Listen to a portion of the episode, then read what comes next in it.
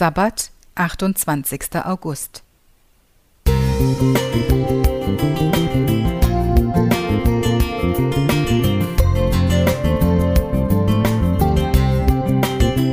Ein kleiner Lichtblick für den Tag.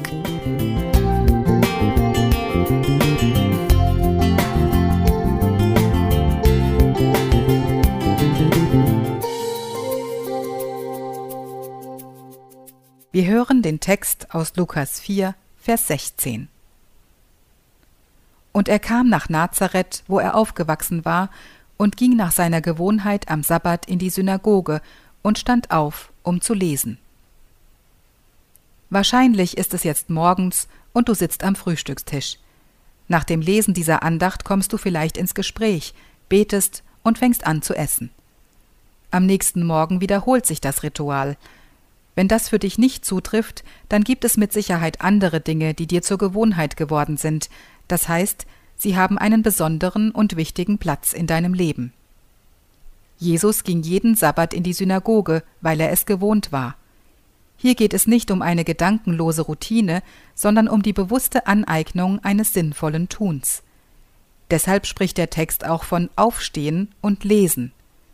Das Leben im Gottesdienst hatte sich ritualisiert, es beschränkte sich nicht nur auf sprachliche oder geistige Abläufe, sondern war auch symbolisch organisiert und sollte ganzheitlich ansprechen. Ist das wichtig für unser Leben? Ja, denn Wiederholungen und Rituale erzeugen Intensität und stabilisieren das Leben.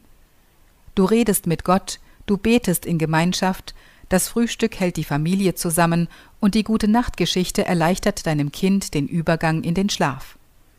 Das ausgedruckte Programm in deinen Händen hilft dir, den Ablauf einer Beerdigung als ein emotional herausforderndes Ereignis gut zu überstehen.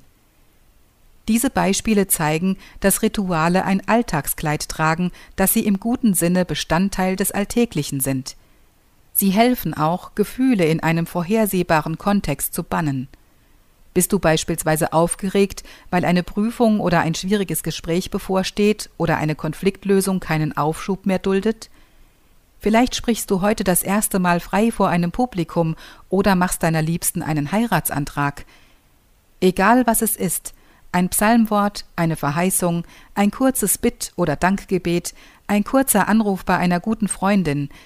Welche Rituale pflegst du, die dir Struktur geben und dein Leben stabilisieren? Jesus geht in den Gottesdienst, steht auf und liest. Ich werde heute Morgen wie immer gut frühstücken und im Gebet den Tag vor Gott ausbreiten. Mal hören, was Jesus mir heute vorlesen möchte. Johannes Näther